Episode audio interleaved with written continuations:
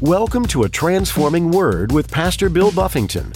This program is a ministry of Calvary Chapel Inglewood. Today on A Transforming Word, And some people live in this place where they can make an excuse for everything. You need to be convinced of this. When you sin, you can never blame anybody else. If somebody walks up to me on the street and slaps me, right? That's bad. That would be bad. Now, after they get done slapping me, if I go sin in anger against them, when I get ready to deal with my sin, do I get to blame them? No. They slapped me first, though, right? They, God's like, yeah, they set you off, but you gave into your flesh. we have this habit of blaming others for the mistakes we make. We always make sure to assign responsibility to someone other than ourselves, whether it be at work or even in our personal lives. Pastor Bill shares in today's message how you can start to face your sins. Even if someone causes you to sin, you can ask God for forgiveness for your transgressions rather than holding that person accountable. And instead of blaming others, you can try to stay away from the shortcomings of your own body. Now, here's Pastor Bill in the book of 1 Samuel, chapter 15, as he continues his message Kill or Be Killed. Look at verse 12 and 13. So when Samuel rose early in the morning to meet Saul, so after praying for him all night, right, he got up to meet him, and it was told Samuel saying, Saul went to Carmel, and get this, and indeed he set up a monument for himself, and he has gone on around, passed by, and gone down to Gilgal. Then Samuel went to Saul, and Saul said to him, Blessed are you of the Lord. I have performed the commandment of the Lord. First of all, I want you to get this, right? Saul didn't do everything God said do, but he whatever little victory he did have, he got down the hill and said, I need a monument to myself. I want a monument. Y'all need to remember who I am up in here. And he made a monument to himself. Now, if you do it right, if the kings of Israel were doing it right, they were to be doing things for the glory of God. It wasn't really about them. It was a privileged position to be in, but I want you to note there's something flawed and broken that we're going to see as we go through the rest of the chapter with Saul. Saul was about himself, right? He didn't take a time to worship the Lord for the victory. He didn't even do everything God told him to do in the first place. But as soon as he got done, he said, Man, I need people to recognize me. I need a monument. I need a monument to me so that people can remember that I'm an important dude. I'm a big guy. I'm a big deal. Beware of needing people to see you as something and not being concerned for what God sees. Because this is what's broken in Saul right here. Saul is very concerned for what, how the people are going to see him. The rest of the chapter, he's going to be very concerned for how he looks to the people. But he has not been concerned with how, how you look to the Lord. The Lord saw that you didn't obey him. The Lord saw that you didn't kill all the animals. The Lord saw you held back Agag. And you're not concerned about that. However, you are concerned that people would see you in a certain way. It is one of these snares and these traps in this life is to be overly concerned with what people think about you, to care too much, to give too much credit to. This one thing, you know, my dad and my, my parents weren't married. I only spent the weekends with my dad. But if I can say that there was something my dad instilled in me as a kid, my dad instilled in me, and I think all of us are my siblings as well, but I was I was always comfortable being me. Um, my dad would tell me, he's like, you, you don't got to be the best at everything, bro. You, you're not going because you're not going to be the best at everything. But uh, he would he would say like, but, but you could be the best Bill Buffington. You know what I mean? Like you you could be the best you that you can be. I was always very comfortable with who I was. If I wasn't the best at, I wasn't the best at football, but I had fun playing football where I played it at, at my level. You know, where I, I would see other kids, they would cry if they didn't get the spot or if they didn't. It was like it was never that big a deal to me. I've always appreciated, uh, however he instilled those things. I know I've always been okay with just being me, who I am. Um, as I look at Saul, and I've seen there are people that have this character flaw where they're so concerned, they live for the the applause of other people. They live for the acceptance of other people, for what other people think is so valuable. And I believe that that makes people, it puts people in a wrong place in your life. Um, what we want to do as believers is live in such a way where God, I, I really only care now about what you think. Um, not that I'm rude to people, not that I disrespect people. I, I'm careful with how I treat people, speak to them, whatnot. But I'm most concerned with, Lord, am I good with you? If we're good, then my life is great. If I walk out my house and I'm good with God, I'm good, right? I'm good with it. Doesn't matter if I'm good with God and everybody else hate me, I'm good. But if everybody loves me and I'm not good with God, that's a fail. I need to be good with Him. Amen. So be careful of worrying, being overly concerned about people we want to have a singular concern. God, I care about you. Here's a cool thing. When I live to please him, God loves all the people around me too. He's not going to have me be a jerk to people. You know, I mean, God's not going to be like, well, now that now you're good with me and you've been, you've been a jerk to your neighbors and your friends and your family members. He's not going to have you behave like that, you know. So moving on, Saul is setting up monuments. And as he meets Saul, look at his spiritual talk. He says, Oh, blessed are you of the Lord. And the first thing out of his mouth is a lie. I have performed the commandment of the Lord. And so Samuel confronts him, verses 14 and 15. But Samuel said, What then is the bleating of the sheep in my ears and the lowing of the oxen which I hear? So Samuel said, Look, if you did everything God said, I hear sheep going bad. I hear oxen going, well, whatever the noise, I'm not going to do it. I, I, the, whatever noise oxen make, lowing, uh, uh, somebody else got to get that one for me. But the animals are making all their noises. And so Samuel says, You couldn't have. Why do I hear all these animals if you say you did everything the Lord had commanded? And look at what Saul does. And I, we're going to, I hope that we're going to learn something from this. It says, and Saul said, they, right? That they, not me, not I, they.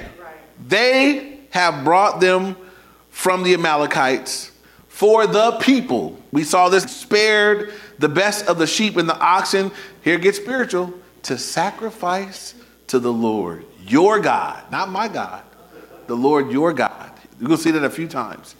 And the rest we have utterly destroyed. So, this is what's wrong with Saul. In this moment, right? Everybody here messed up before? Everybody has, sinned and done what you shouldn't do. Everybody, right? We all have. And when you get busted, when you get called on the carpet, what you want to do is own it, right? You know what you did. And so the best thing to do when you have messed up is confess and repent. When God calls you on your mess and you get called on the carpet and you're like, man, I'm busted. God, I, I did it confess and repent. You know, there's really nothing at that point. Now, this God, I'm at your mercy. I'm not. I'm not to even fool around. I'm not to lie. I'm not gonna. I'm. I put my. I just put my hands. in. I put myself at your mercy. I did it. I messed up. I did this. Shouldn't have did it. I'm confessing, and I'm to repent of this, and I'm just to be at your mercy. That's the best place to be, guys. God knows what you did anyway. He knows we're flawed. He knows our frames. The Bible says that we're just dust.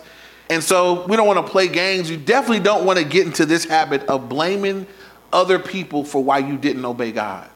Because here's the problem with that. And this is what I've seen. I've seen this over the years, right? If a person, let's say somebody, I've had friends of mine sin and get caught up in stuff or whatever, and you talk to one guy and he's like, bro, just vomit out. I did, I did blah, blah, blah, blah, blah. Just confess all of his junk. Pray for me. What else can we do? but just pray for you and minister to you and try to build you back up, right? We're already two steps ahead, right? The Holy Spirit has got you.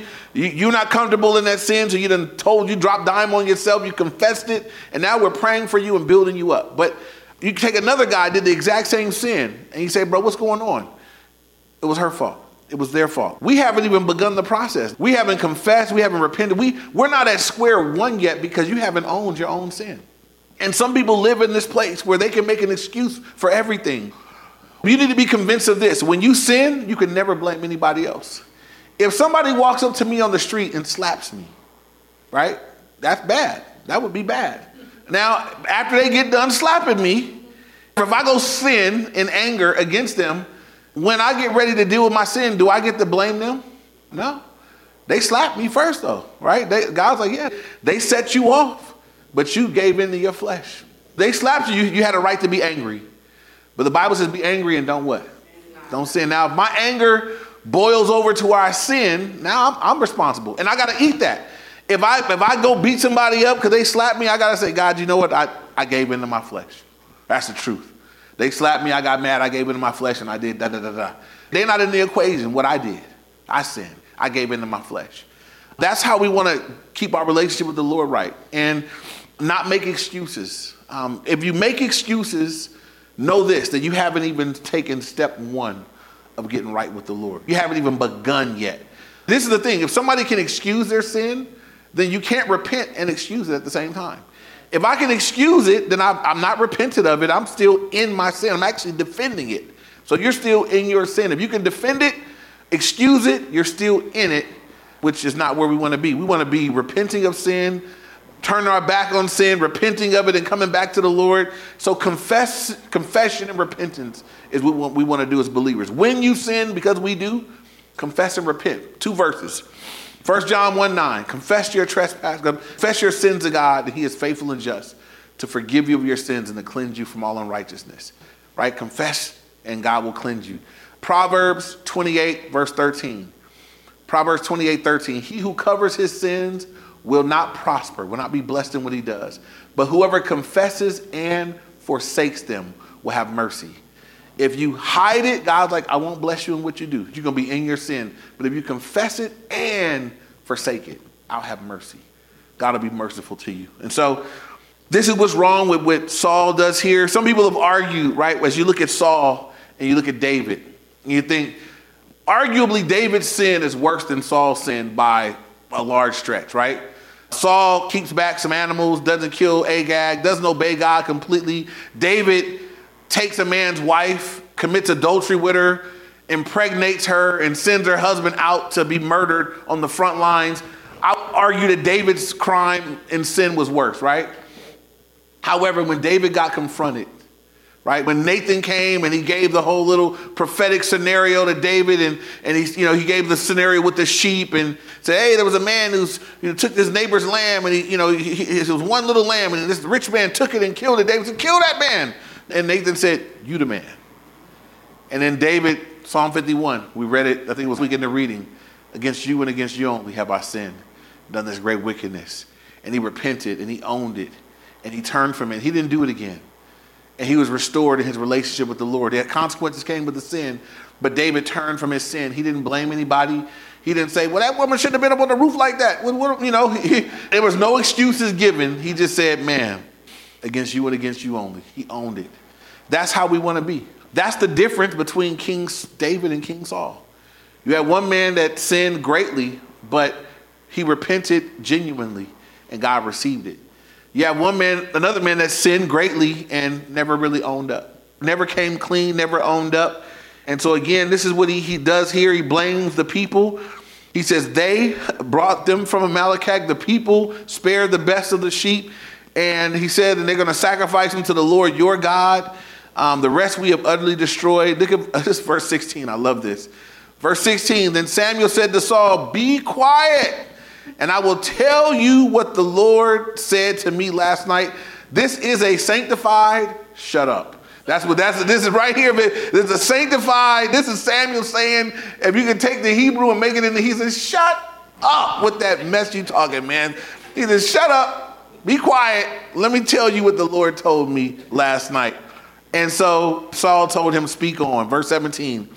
So Samuel said, When you were little in your own eyes, were you not the head of the tribes of Israel? And did not the Lord anoint you king over Israel? Note that. Samuel says, Man, when you were little in your own eyes, when you, you were humble in the beginning, and when you were humble, when you were small in your own eyes, look what God did for you, man. Look at how He elevated you. Look at how He raised you up. Look at how God blessed you when you were little in your own eyes. Now the Lord sent you on a mission and said, Go and utterly destroy the sinners, the Amalekites, and fight against them until they are consumed. Why then did you not obey the voice of the Lord? Why did you swoop down on the spoil and do evil in the sight of the Lord? And I love this. Samuel is confront. This is what spiritual leaders do, and this is what good friends will do. He is confronting Saul, but it's very direct. He's not mincing words. He's saying, "Man, you know, I prayed for you all night. I don't hate you." Uh, he didn't tell. He didn't even tell Saul he prayed for him all night, but I know that he did. We know that he did. We read it. He said, "Look, man." When you were small in your own eyes, God blessed you. He raised you. I was there. You were a nobody and you knew it then.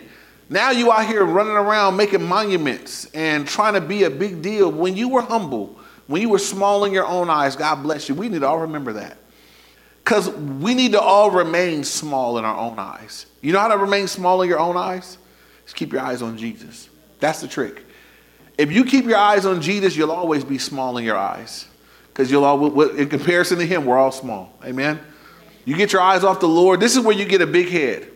We compare ourselves by ourselves. The Bible says you're not wise.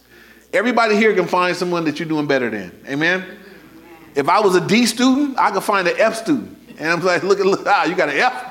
Ha, you know, I can elevate it. We, we, we can all, we compare ourselves by other people. We can all find someone we can shine on. But if I let the measure be Jesus, I'm always going to be in a humbled position. I'm always not quite where I need to be. And I'm always a work in progress. And I'm always, you know, it'll, it'll, keep me where I need to be. Keep our eyes on the Lord. That's how we, God can use a man or a woman greatly whose eyes are on Him. God can, I mean, there, there are men and women that God has used I mean, majorly, significantly. They've done big, big, I mean, they've done big deals. They've done big things, but they're humble in their own eyes. They don't make a big deal of themselves. They keep it, they've kept Jesus where he belongs. And so, you know, he reminds Saul, man, when you were small in your own eyes, God anointed you king over Israel. Then he sent you on a mission. And he says, man, why, why didn't you do it? Why didn't you obey the Lord? Why didn't you obey the voice of the Lord and he says, Why did you swoop down on the spoil? Because that's what Saul really did. He kept some spoil, right? This wasn't about sacrificing to the Lord. You kept some spoil for yourself. And then in verse 20, and Saul said to Samuel, But I have obeyed the voice of the Lord and gone on the mission which the Lord sent me and brought back King Agag of Amalek. That's that's you, you didn't, right? But he says, But I have obeyed the Lord, and I brought back the king of Amalek I have utterly destroyed the Amalekites. Verse 20, um, 21. But the people took the plunder. Who's he blame? The people took the plunder, sheep and oxen, the best of the things which should have been utterly destroyed to sacrifice to the Lord your God in Gilgal. He blames the people. If you notice this, if anybody here watched basketball, your better coaches, right? Your good coaches, when they lose, they never put their team down. You know what the coach does? It's on the, he takes it. He takes it on the chin. Um, as the leader of the team, he's got to get those guys in order. They may have jacked up, but he says, "You know what, man? I, I gotta." We got to do some better planning. We got to get our defense. We got to, but the, the coach, the leader say he takes ownership for the losses and they go on to the locker room and they do what they got to do to get things moving again. That's not even spiritual right? That, that's not even a spiritual leader. That's just a that's as secular as it comes. But even they know, man, I'm, I'm gonna take that on the chin. Saul, however, he, I want you to know this God's giving him another opportunity. He could have broke now. He could have said, "Oh man, I'm sorry, I messed up." He didn't. He says, "But the people," and he says, "I did do it. I did obey God." Right? And this is something we see through Saul's life is that he he tweaks. Right? God says, "Do this," and he does it his own way and says, I did obey God in my own way. I want you to know you can't obey God in your own way, right? You got to obey God His way.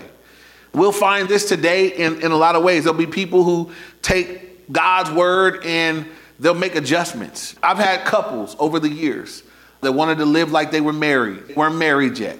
And so they're like, well, you know, you know, technically, no, bro, technically nothing. Right? If you're living with someone that you're not married to and y'all are having sex, it's called fornication right? There, ain't no way to fix that up, right? You either go, you get married or y'all stopping it, but you can't fix that. We can't make this okay with God. Well, you know, you know, I've heard the wildest stuff. You know, in the, you know, in the Bible days, you know, once you come together, you you are married. No, it's a legal document that needs to happen here how you gonna get a divorce from that kind of marriage you in? You know, you're in fornication. That's not a marriage. God is not honoring it. Don't matter how long you do it. Well, you know, in the state of California, we live together for this many years. You you you consider married. That's the, the the state of California don't got nothing to do with God. You need to go be married if that's what you're gonna be. You be amazed at how many people are try to you know shuck and jive and make adjustments. No, no, just say you're not gonna obey God. That you're gonna do it your way. Your way will come with some consequences, though. It always consequences to doing things your way and not God's way. We can't adjust God's words. And so Samuel, eh, I'm sorry, Saul is lying when he says, I did do it. He says, I did utterly destroy. You couldn't have. Because to utterly destroy means there would be nothing left. There would be absolutely nothing left. Now, before we move on from here, I want to give a bit of a Just, I want to give a lesson to us in that, again, the Amalekites who were not utterly, destroyed, like God said, they're a picture of the flesh. And everybody here, when you got saved, when you gave your life to the Lord, you brought with you some baggage in the flesh, right? Every one of us is different. When I was in the world, uh, my flesh was given over to certain things. So I got that baggage with me. Uh, each one of us, whatever we were into, whatever we had given over to, whatever, whatever we had been trapped up in in our time apart from God, we come to God in that flesh. And so there are areas where maybe I would be tempted and maybe you wouldn't. And areas where maybe you would be tempted, but I would not, right? We all got our different little weaknesses and tendencies and whatnot. And so we come to God with all of that, our flesh. And now, as a believer, God's like, no, the flesh is an enemy, but I live in it. Right? I got the spirit of the living God in me that's moving me in a new direction and giving me new guidance, new direction, but I live in my old man too. And the old man cries out for his old stuff. When I first got saved, I would tell you that the initial battle was women, and then it was alcohol. Those two. I didn't think I could ever have a life apart from alcohol. I hadn't even, the guy that led me to the Lord, I, I didn't even commit to not drinking again because if you would have asked me at that time, if, if you if I had to commit to not drink to get saved, I would have just not committed. I would have not got saved because I could not have imagined a life. All I could think of is I'll try to cut back. I'll try to not to get that drunk anymore, you know, turn my 40 into a tall can, see if I can, you know, just simmer down a little bit or whatever. And this is the miracle that God does. It wasn't until I received Christ in me that now there began to be a desire and an, and an ability to let that go. But it was a real battle. I used to drive by liquor stores. I, you know, I go to liquor store now with my kids and get candy and gum and chips and stuff like that. There was a time where I could not go to the liquor store. I would drive by. I remember driving down Crenshaw, and it's uh, you know, you have your stores you, you go to, and I would drive by, and I St. Ides was my 40. That was I was a, every day I would have a few of those, and I would see the little crooked eye in the window, and I would have a physiological. My heart would race. I could like my body was saying, "You need to go get one." Um, there were multiple times where I actually went and got one. And by God's grace, I poured it out. I didn't, God gave me victory. That there was a fear of going back because uh, I know that I'm an all or nothing kind of guy. So if I drink, I'm, everything else is coming with the full package. And I was, I didn't want to let go of what God had done. But there were multiple times where I, I purchased a drink and then I threw it away. But it was, it, when I say it was a real battle, it was a real tug of war. It was a real battle in the flesh. That the spirit was saying this and the flesh was saying that. As time goes by, this is what I've learned, is that the power that the flesh had, the strength of that temptation has significantly lessened. I can I wouldn't say that I was never tempted, but it just doesn't have any power today. It doesn't have the kind of power it had then. Um, every once in a while, maybe a fleeting thought, or I may see a billboard, you know, around. There's certain times of the year where you see things, but never like it was way back then. And so Satan says, okay, we'll leave that alone. I got some other stuff. You're a whole mess. So I got other stuff to, to, work with you on. And so he'll try another door, you know, another door and another door. And that, that'll be for the rest of my life.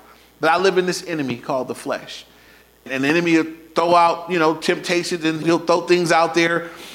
The Bible says that by the Spirit you put to death the deeds of the body that you may live. It's, it's uh, and this is so this is so important for us. Everything you need to overcome, everything you need to be victorious over the flesh it's been as you already have it right now. If you're a believer, the Spirit of the living God dwells in you, and everything you need to defeat the flesh is there right now. And if you yield to the Spirit, you have victory over the flesh.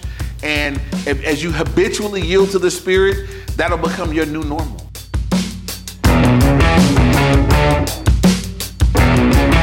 You've been listening to A Transforming Word as Pastor Bill Buffington has been teaching through the book of 1 Samuel, this book covers some interesting history in the Jewish nation of Israel. The book starts with a prophet declaring the first king of Israel, and the book ends with the death of this same king.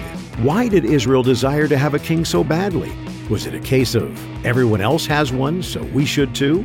It seemed to have been a situation where the people wanted a person to rule and reign over them, rather than just trusting God to do the kingly duties. As we all know, humans have a tendency to fail and falter. and the first king of Israel was no stranger to this. King Saul started off well, but he didn't end well.